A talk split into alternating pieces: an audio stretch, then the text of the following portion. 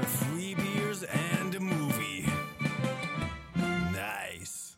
Hello, and welcome to episode 177 of Three Beers and a Movie. I am Richard Laird, and I'm with Barry Neil. Barry. It is lovely to see you again. We are once again doing this by the wonderful world of Zoom. Um, as Oh always yes. are. Oh yes. I, I, I'm now just convinced that this is the new norm. COVID's not going away anywhere. This is it. This is the norm. Whatever your life is now, this is it.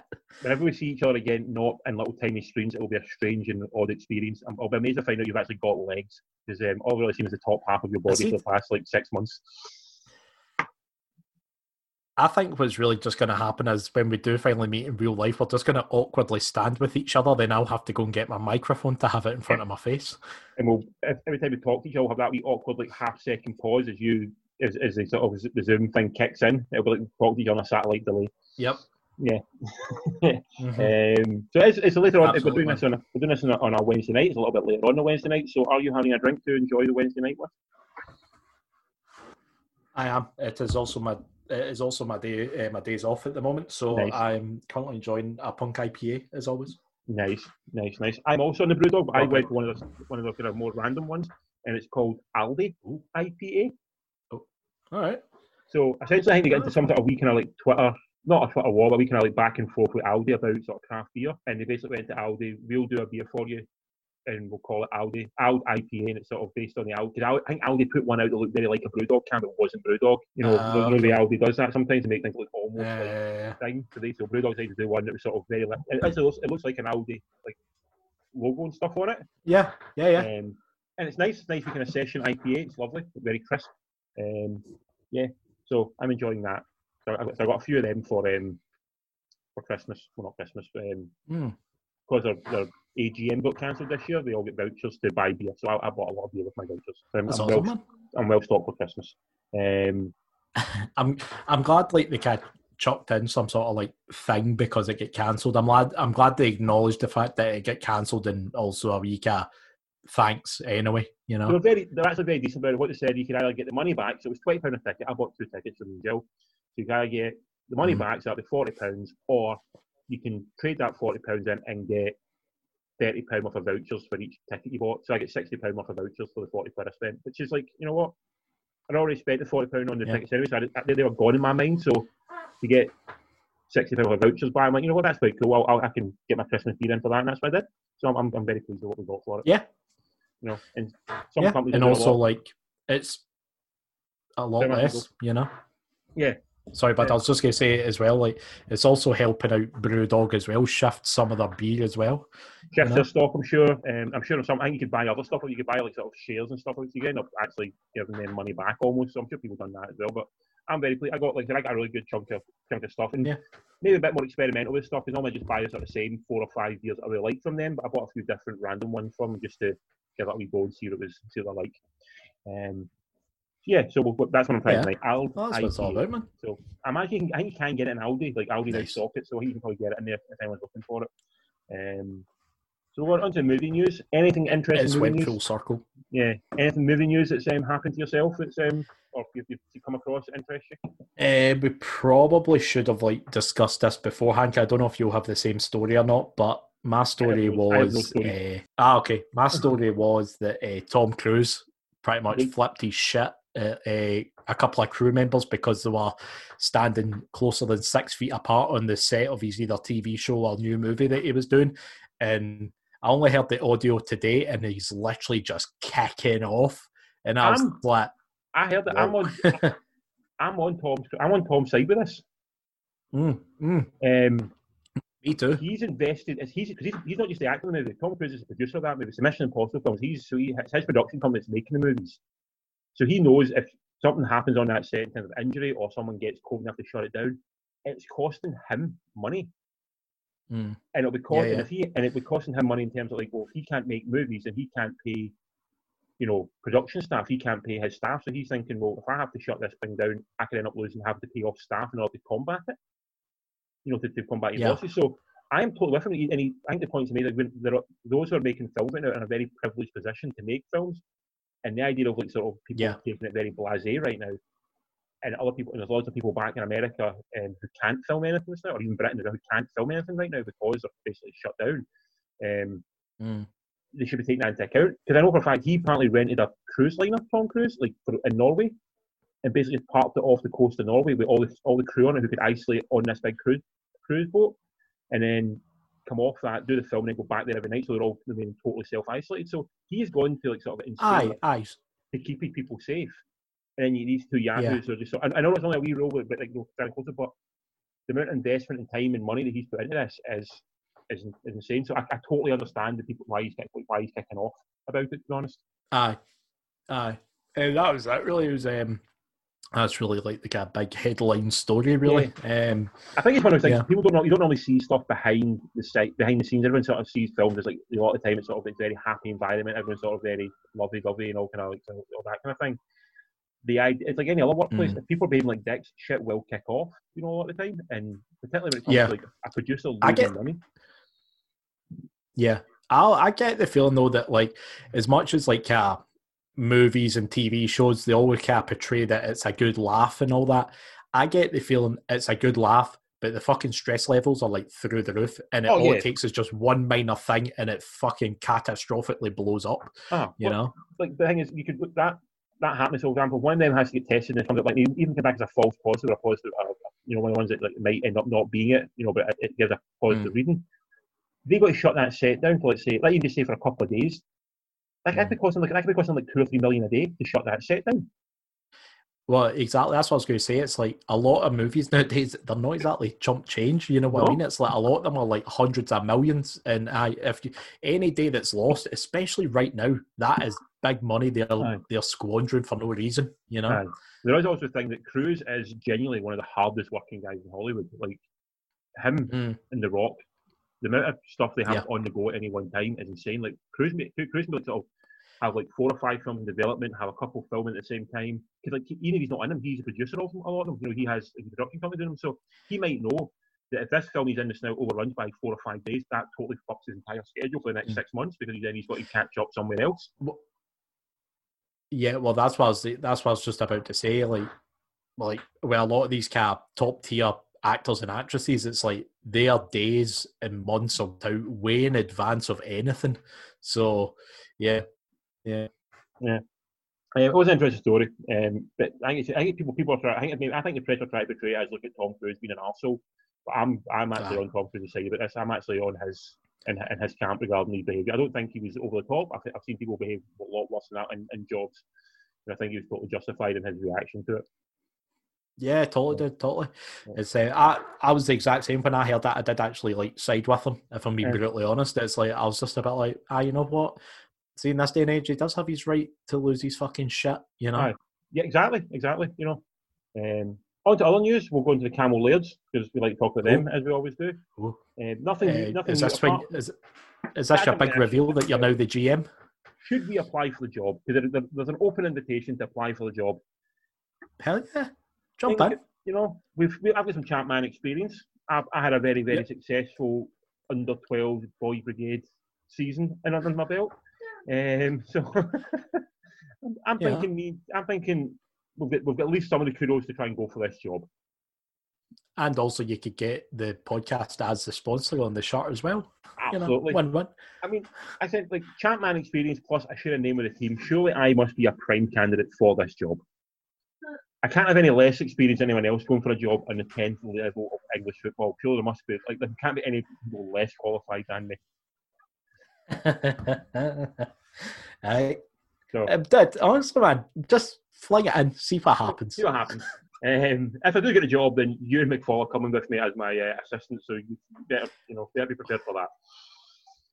I, I will only come if we film it and we pretty much make it like uh, that uh, TV show on Ted Apple, that Ted. Yeah, yeah.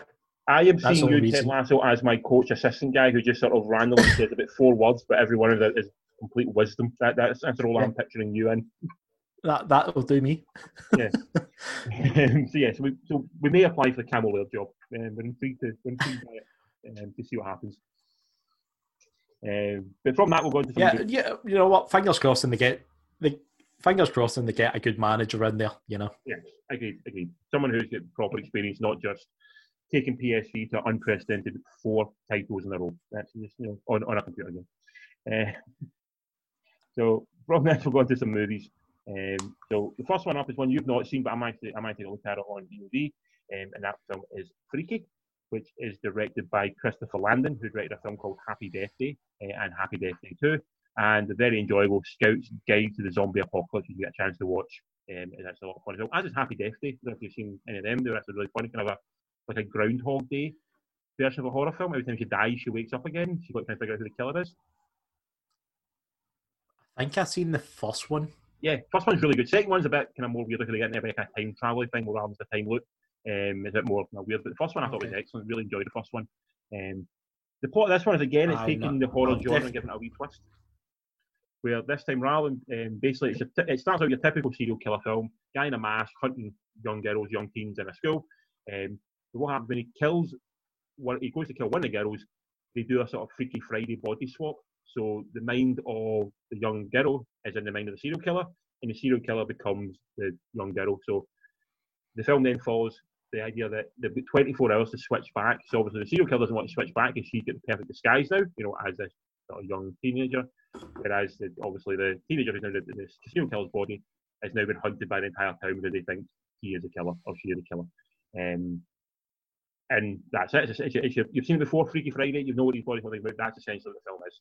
Um, in the film, you've got Vince Vaughn Yeah. playing the serial killer, also the mind of a 14 year old girl or 18 year old girl, which is interesting.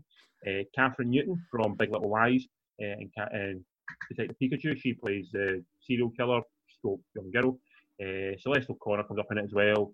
Dana Dory, I think it is, Dory, and also Alan Ruck from Ferris Bueller popped up as a particularly spiteful, angry teacher, which was a very, it wasn't a role I was expecting to see him. He was a pretty nasty ass teacher. Um, so he's in it as well. Um, like I said, you haven't seen this, I'll be, I'll be brief on this. I really enjoyed this. It's a totally new spin on what is at times a very tired and slow genre. You know, the serial killer, Friday the 13th, Mm. Halloween genre can become very stale. We, we, all know the story. We've all seen the story before. You know, it, it, it takes something a bit special to make it more interesting. You know, like when we were younger, Scream came out, and that was seemed like a sort of a twist on the genre. We all enjoyed that. But ever since then, there's not Yeah, really yeah. much uniqueness in the genre. This was definitely a a nice twist on it. Um, Vince. Vaughn, and I thought it was really good. At, at, at the start, he's a serial killer, and he is genuinely quite terrifying. Vince Vaughn, he's, he's a massive man. Vince Vaughn, like, you don't realise this with the comedy stuff. But you can see him in like that sort of more dramatic roles, and in this, he's a fucking huge guy, like Mm. six foot five or something, and he's built like an absolute American football player. You know, he's, he's an absolute brick house man. Yeah. Uh, Well, the- The movie that really Sorry, you. go. Sorry. Oh, sorry, but I was going to say the movie that made me really stand up and notice him was that one when he was in prison that we reviewed a few a good Oh few yeah, weeks ago. Captain Sailboat '99. That one. Yeah, Yeah, that was the one where I was like, "Holy shit, this guy's actually like a unit," you know? absolute unit. Um, Um, so you see him, and he's like chasing after these teenage girls and young teenage boys, and he picks them up. You go, that it's not, it's not, an, it's a complete mismatch. You go, holy shit! Like he is literally just been warfing over them. So he, he actually had a, he had a bit of threat when he is a serial killer, but then when he becomes a Mm. twist in it, and he becomes like a serial killer body, but with a young girl brain. That he he also he, he, he kind of leans into his comedy elements there, which he's obviously very good at. Vince Vaughn, he's done a lot of comedy in the past. It's not an out and out comedy in that respect, but it's, the, the very situation leads to comedic moments and a comedic bent to it, and he he definitely leans into it. Um, Kathryn Newton as well, playing the other side of the Freaky Friday body switch. She's she's very watchable as the sort of when she got the serial killer brain. She has a real kind of nasty look about her. She can tell she has she, she plays like she has resting bitch face, like you know down to a T. You know she looks mean. You know not in a bad way. She she plays it very well. Um, also, it's Yeah, got the two friends in it who just about manage that line of being enjoyable and fun without being irritating. They are kind of cliche. There's the one with the, the gay best friend and like the girl of you know uh, of African American descent best friend. So they, they, they, are cliche characters, they're very obvious. That's what they always are. Um, but they manage to be distinct enough and interesting enough that you don't feel bored by them. And again, it's, it's just one of those things where in this genre we've seen it always before. That that becomes quite a, quite a tired thing. So it was nice to see it properly and played out well. Um, and I just like the mix of body swap horror. It was it was fun. Um, Hmm. Landon showed like the director Christopher Landon showed a nice touch of like nice deft touch at breathing life into these sort of kind of stale genres, you know, because I love a serial killer movie, and I, and I like I'm particularly fan of like Halloween's and the Screams and the, the Friday the Thirteenth. But I can 100 percent say they have. They, you've seen one, you've seen a thousand of them, and it takes something special to stand out. This stood out well. I, I, I really Yeah. enjoyed it. Um, potential for sequels is there, um, but hopefully don't. I feel it's something that could become derivative quite quickly. And based on how I enjoyed Happy Death Day a lot, still enjoyed Happy Death Day 2, but not as much to the same degree. I'm really hoping they, they can leave it as a one and done and just leave it as it is. I feel like they've done enough with it. I'd like to see him do something else. I want to see what his next film is, but I'd rather see him do something mm, like again unique and interesting rather than plough the same field again. Um, but yeah, Yeah, yeah.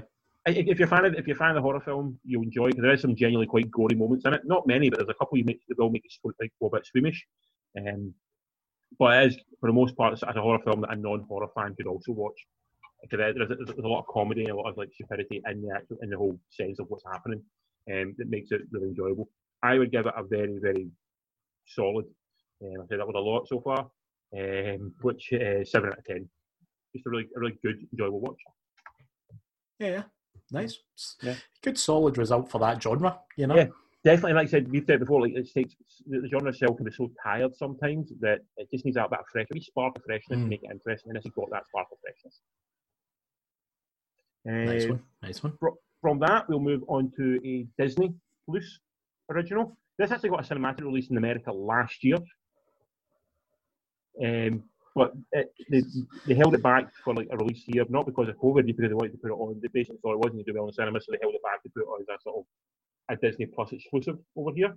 Um, that film is Noelle, directed by Marc Lawrence, who directed The Rewrite and Two Weeks Notice and Music and Lyrics, and probably many other films by with Hugh Grant in them. He, he directed a lot of kind of romantic comedies. Um, the plot of this film is um, the children of Santa. Um, Santa dies, which is a kind of really interesting premise to start with, um, and the son inherits the Mm. throne to become Santa. Um, he is not very good at the role, and in fact, the sister is probably the better option for it. There's a, a rule saying that Santa can't be a lady; it has to be a man. But Santa man disappears, um, and she is forced to go to New York, uh, not New York, Phoenix, Arizona, in order to try and find Santa and bring him back home uh, so that he can fulfill Christmas destiny. Um, it's, a, it's a, you know, it's, it's very much that's it, that sense of the plot. And along the way, she learns about life, love, and everything else that these films always teach you about. Uh, in the film, you've got Anna Kendrick playing Sister Santa. Um, you've got Bill Hader playing Brother Santa. Um, you've got Kingsley Ben-Adir playing the love interest. He's in Peaky Blinders and Evil Way. And you've got Shirley MacLaine playing the head elf. Um, obviously, in Steel Magnolias, terms of endearment. Um, I've talked a lot in this so far. What did you think of this one? You, you shook your head when I mentioned it, so I, I'm not expecting you to be positive on this. Oh, Oh, I oh. do not. I do not noises. know enough.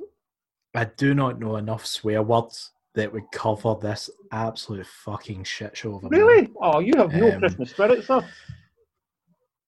Ah, I do. I really do. I just I hate these these modern fucking Christmas movies. Like these ones that are just churned out. And the sad thing is, I feel bad because there's so many good actors and actresses in this. Okay. Like I legit feel bad. But my god, this was fucking shit. I and- disagree entirely, dude. I I, I, I get what you're saying with the, the, the, Christmas Oh, films that oh, it's churn out on like um, the Hallmark Channel and Channel Five, really ones like you know Christmas is the season and and all family Christmas, all that kind of stuff. Those are utter tripe and absolutely terrible, and I, I totally agree with you. This, I thought it had a lot of charm. I thought it was, I thought it was nice. I thought it was sweet. I didn't think it was a perfect film by any stretch. I thought it had a lot of problems with it, but the two leads, particularly Anna Kendrick, I thought was Mm. She was very watchable. She always is. She's lovely. That Um, that was my one. That was my positive. The fact that she literally carried. If it wasn't for her, if it was just some generic actress or actor in that role, I would have switched this off and went to bed. But the fact is that she was in it. I was like, right, I'll suffer through it purely just because she's nice to look at. I'm like, fuck mileage, me. I think I think mileage will vary on this film depending on how much you like Anna Kendrick as an actress because I know a lot of people for some reason people have a lot of hatred for, towards Anna Kendrick. Some people really like her, some people don't like her. I like Anna Kendrick. So Yeah, yeah. I think that No, I think well. I think she's a great actress. It's just Yeah. like this film was just it's just this modern Christmas garbage. Like, why the fuck did they go to Phoenix? Is this like the is this like the most anti-Christmas looking place they could find in America? I think so. Yeah, I think it was that in LA, to be honest, and it, it felt like Yeah. Phoenix. Maybe I'm gonna, I'm honestly gonna put it out there. I reckon Phoenix, like Arizona, gave them tax breaks Mm. to film there. Yeah, I totally did. Totally. Yeah. Um, because there is no reason to in Phoenix. All this like anti, it's, it's a sort of the anti, um, Christmas idea. You know, it's, it's all desert, sunshine, warm. You, you, Yeah. you could have done in LA, like example, you're right. You could have done LA or Florida Yeah. or something along those lines. Um, Yeah. so that's what I reckon. That's what it Uh, was done. In uh, Phoenix. But it's a very odd choice because in Phoenix is not exactly the most, you know, recognisable or exciting of cities to base it in. So yeah, Yeah. Uh, I, I wonder if like people, f- if like uh, our kind of age bracket felt the same when Home Alone came out. You know, I wonder if they were sitting there going, "Oh, these fucking modern Christmas movies." You know, it could be like I don't know. I, I, I don't know. I, I, this this movie is not for our age bracket. I feel this movie is for really, really young kids. Well, see, I disagree. I think it's actually a good. I think it's generally a genuinely decent family Christmas film because there's there's no real there's no violence in it. There's no sex sexual content. There's no bad language in it. So it is generally a, a Christmas film you could watch like with young kids and with older people. Literally missing all the best bits. Yeah, true. Literally Yeah. miss, missing Yeah. all the best bits. So it, it is a Right, genuine what, family film, which I think is something rare. It's something rare these days to see. Think a genuine, genuine family film that, that actually does. A, it has a bit of a wide Yeah. range. of mood. So I like it. I mean, there is bits that made me laugh, but the emotional twists in it are very signposted. No, nothing takes by surprise. Everything is very obvious. There's nothing surprising about it at all. yeah. Um, and the big thing I would say about it It is was- Anna Kendrick is awesome in it. Because Anna Kendrick, Anna Kendrick, but the supporting cast had nothing to do. Like if you put Bill Hader in your film, use I Bill know. Hader because he's That- awesome. that that I think this is what pissed me off the most at the fact that uh, uh, was that Anna was literally carrying this movie, and you had Bill standing on the sidelines waiting for the hot tag, and it's Yeah. like he's actually doing nothing. He's Yeah, he's fucked off from the North Pole and became a fucking yoga instructor, and that's that. That that he didn't have. He had almost no fucking dialogue in the whole entire movie. I, I, it was- wasn't funny. He didn't get to stretch his acting abilities at all. I was like, what the fuck is this? It was very odd. It, he, he genuinely became the role that normally, like for the last like hundred years, like a woman normally has in a film, which is like the guy's the lead and the female is basically just sort of there as window dressing. So Mm. that was like, it's, it's weird to see it twisted in a way where Anna Kendrick is the main thing, And because it- that, but then Bill Hader like, well, why not use? But that, you've had it for years. But other films, you go like you've got, for example, um, like Will Ferrell in a film who's very very funny, and he's often Mm. acting opposite, say, Rachel McAdam and they don't use Rachel McAdam Yeah. right, you go, why not? If you're bringing her in to do a film, let her act, let her do stuff. Don't just have her sitting there as window dressing. I, I just, I, I just, I don't understand when they have these people who have got pedigree behind them and they know what they can do, and they Yeah. just give them absolute chud Yeah. roles, you know. And Yeah. also, uh, since we're moaning, sorry, since I'm moaning, why in God's name is Billy Etchner? I think that's how you pronounce his second name. Why in God's name is he still getting work? That guy is so fucking grey on film. He Who literally makes my grey he? Is he t-shirts look fucking brown vibrant. Who is he? I mean, I'm not really sure who he is. That was the that was the I have I've literally no idea, but see everything that I see him in, he's always the exact same dreary, uninterested, like like uh, that must be his like shtick. But you're like, Yeah. this does not work in a Christmas movie, at Aye. least, you know. But it one of those things where done? it's it, if he's if he's done that in something that made him big, that's what Mm. people expect from. Like for example, we're not, we're not going to review at any point because um, we don't get time to do it at any point. But me and Joe watched a film called Happiest Season the other night there. Right, okay. which has got Kristen Stewart in it, um, and it's a it's a really well done. It's a really funny, very clever, very heartwarming, sweet, just a, just a genuinely nice, well done film. In that film, you've Mm. got Dan Levy from hmm Schitt's Creek. You watch Schitt's Creek? See, the, Yeah, yeah. The, the, see the son in it, Yeah. and he's basically playing exactly the same role in this film. He's insanely funny in the role because he does that role very well. But it's maybe one of the things now where like people now know him from Schitt's Creek. That's what they want to see him play. So he can get a shit ton of roles doing this exact same thing. and People like him doing that.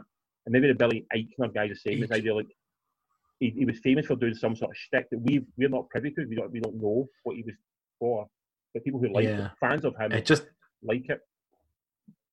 it just I don't know. It just I don't like I don't like him. He was in Parks and Recreation. I just looked at it there, Right. um, and he'd done the exact same character. But in this movie, he just he stands out. He was the one that was replacing Santa when With, the two of them fucked off to Phoenix. Yeah, the tech guy, and it was Uh-huh. just like you're just like. My God, man, you're so dreary for a Christmas movie. You're actually making me depressed watching you. Yeah, was, I, I wasn't a huge. Fan, I wa- actually wasn't a huge fan of that subplot of like the idea of like the kind of him accidentally but on purpose becoming like the Amazon of the North Pole. It was, that was a bit blown. I, the, the story of like the sister trying to find the, the brother and trying to convince him to like you know Yeah, fulfill his destiny or her discover her destiny, and also the, the love story was there a lot Yeah. as well. I enjoyed that more than enjoyed anything else. Yeah. I, uh, the other disgusting thing that I, and I get it, it's part of the modern age and all that, but it probably should have been left out was the fact that every cunt was asking for an iPad. You're like, Jesus Christ, is this where we've got to? I I kind of like that joke a little bit. You know, it's like you know, like I kind of I, I thought it was a, a decent recur, not a decent, it's, an okay recurring joke, but it made me giggle. The idea like just Yeah. we, we, we got we got her a Christmas spirit. We got her this. We got her like you know, which you know, but we, but we also we got an iPad, of course, because everyone wants an iPad. I I, I thought it, it, a joke, particularly a film aimed at sort of the younger audience. That's a joke I think would work for not only the kids for also the parents who are watching. Going, yeah, no matter what we do for our kids, no matter we give them all these experiences, like you know, going places, doing stuff. Ultimately, all they want is an iPad. Yeah. Yeah. Yeah. So- I get it. It's part of the modern world and all that. It's just, it's fucking disgusting, man. I hate it. This film is not aimed at you, Barry. I'm sensing this film is not a film No. for Barry. Maybe not. Um, out of ten, what are you giving it? Two. Mm. And every single, every single bit of those two is for fucking Anna. And that's it. There's a ga- audible gasp in this room from, from my good lady. I- gave it six and a half. I, I liked it a lot more than you did. Fucking hell. I found it charming. Jesus I found it charming. Um, on from on from that, we move on to the, the last film of the day, um, which is a, definitely a change in pace from Noelle. Um, this is one that's available on BBC iPlayer. It is again, we're talking about Small Axe. It is the part four of the Mm. five film anthology. Um, this one is called Alex Wheatle, um, and basically it's about his role in the Brixton, was it Brixton riots? Yeah, of the 1980s Yeah. um, that kicked off. Um, and I didn't know but Alex Pete was actually a very famous kids author um, in later life. I didn't, I didn't really know who he was, but this is, this is sort of his early life as sort of a, an activist to some degree. Um, and that, so in the film, you got a lot of people. I didn't really know a lot of people in the film. Um, you had Shay Cole, uh, he played Alex Wheatle in his film debut. Uh, Robbie Gee, Jonathan Jules, and Johan Myers. They were sort of the main cast. Um, I said I, I've not really seen most of the cast in much, um, but that, that, that was they were sort of the main players in this. Um, I I've mostly enjoyed the small. I've, I've enjoyed all the Small Axe films so far. Um, to Mm. less, you know, to lesser or more degree. You know, I think both agree. Maybe I think that the Lovers Rock one was so far been the best. I think we both really enjoyed that one for what, what it was. Um, we both Yeah, liked- did you see that that that was that won an award the other day? Oh, good. It, it should. I think I think they both agree it was absolutely wonderful. We absolutely loved that film. Yeah, yeah. So, um, this one, despite the fact it had a really strong central performance from um, Shea Cole, and it's his, in fact it's on his film debut. I thought it was really impressive that he managed to do this role. This one was the one I struggled with the most to watch out of the four so far. Um, a big part of that was it's, it's my feeling. I had a real difficulty for the first time in all these films in understanding the dialogue. I, the, the, the accents were s- were so thick and uh, Yeah. it became quite difficult to follow the plot. And it's not a fault of the film because they were trying to be as authentic and as true as possible. So I, I totally get why they're doing it. Um, and I guess it's kind of the same thing when we all watch like Scottish stuff like Rab C. Nesbitt, even like Still Game, in the English they don't get it because they don't understand it. I get it. It's, it's the Mm. same idea. I, just, I, I, I really struggled to understand what was happening with, the, with like from motivation to the characters, like why were characters doing certain things. I didn't understand. I didn't really get the full um, dialogue between people like literally the scene before. Um, Mm. yourself? Yeah, I, I was pretty much the same. It was like I did, I did enjoy it for what I watched. As uh, like a lot of this uh, series, I've been thoroughly enjoying it.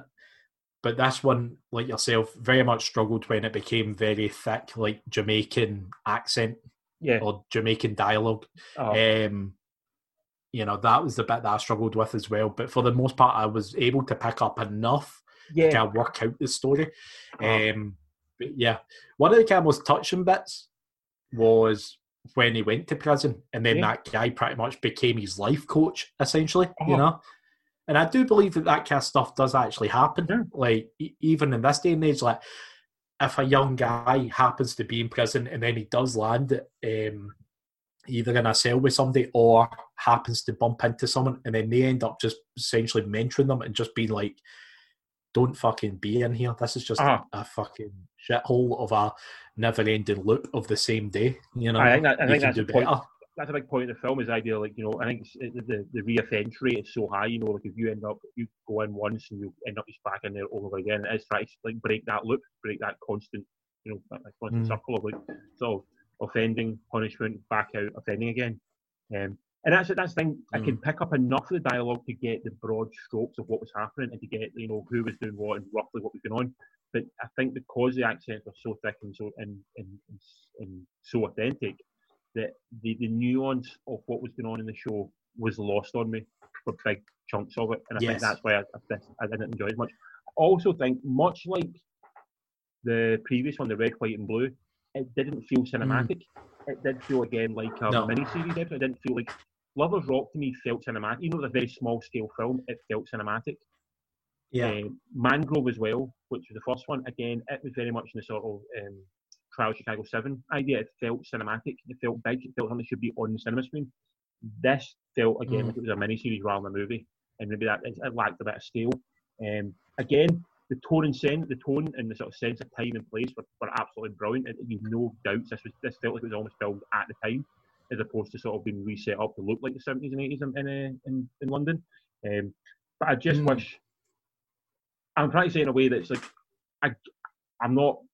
It's not a negative that, that they were, they were too authentic, but it was maybe one of the things that it, it, it was a barrier for me to properly invest the time and the effort and understanding of it a little bit. Um, everything I sort of garnered from who he was was reading the code at the end of where his life went after the prison stint, Mm. and then myself Yeah, yeah. sort of Wikipedia it and finding out sort of filling in some gaps. It, it, a lot of it wasn't in the film that it, it sort of and it might, it might it might be in the film. but I just I didn't get it all in the film, and I think that I think that was a shame. But that's more my feeling than the film's feeling. I think. absolutely, one hundred percent, man, one hundred percent. Um, Yeah. So what's the so what's the next one? Do you know what one's the the last one? Because the last one is called the list that I've got. is Education. Ah, okay.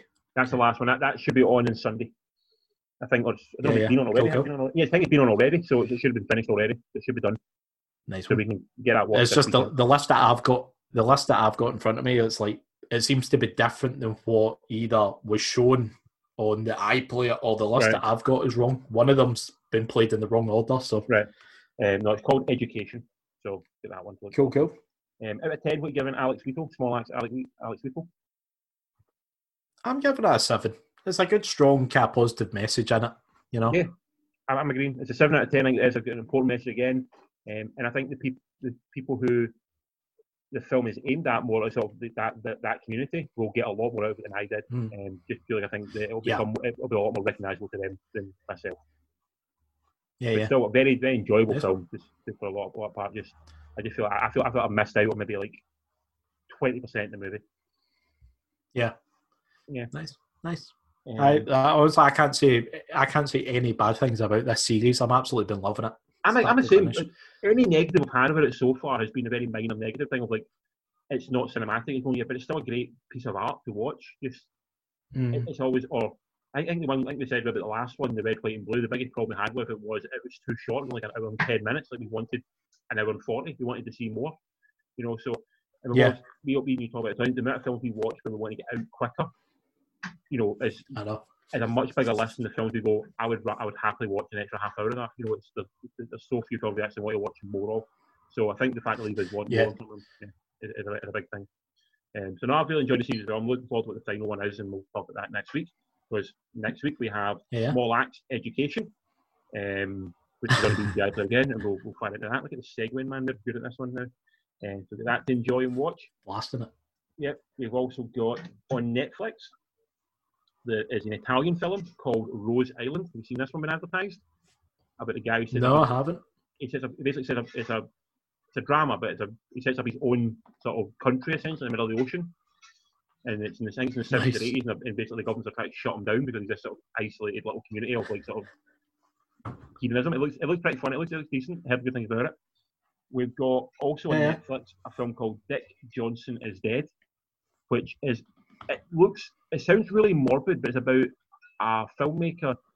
Basically, her and her dad. Her dad knew he was going to die because he's like he's in his eighties or nineties, so he knew life was coming to an end. And they start like sort of like filming stuff before he dies about you know his life and also like how he wants to go, and he's sort of reminiscing about it.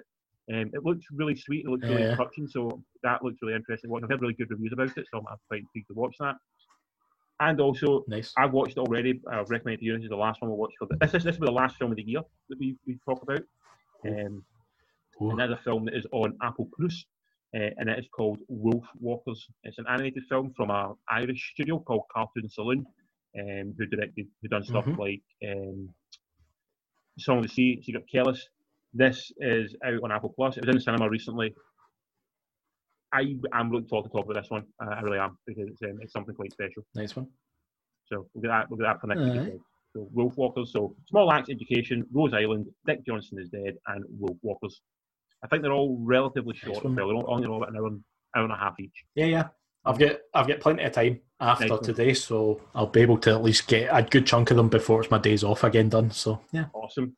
Um, that's it for this week. Barry, where can people find us? All the usual social media haunts at Three Beers in a Movie, Twitter, Instagram, Facebook, all the groovy places. That's great. As always, it's been a pleasure. I've been Richard. You've been, Barry.